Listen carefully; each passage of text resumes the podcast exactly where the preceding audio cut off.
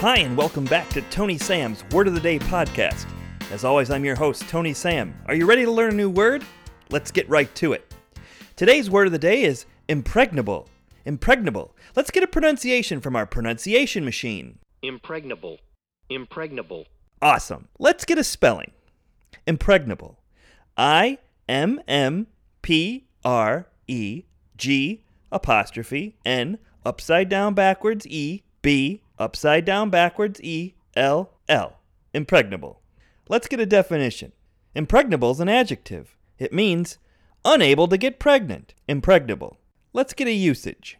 With as many unyielding times as Andrew has blown his hot sex load in Sheila, you'd think they'd have 20 kids by now. She must be impregnable. History.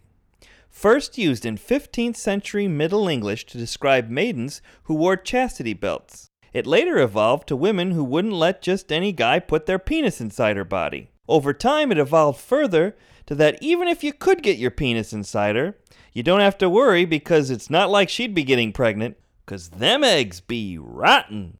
Fun fact most women become impregnable during menopause. So fire away, boys. well, there you have it, guys. Impregnable. That's the word of the week.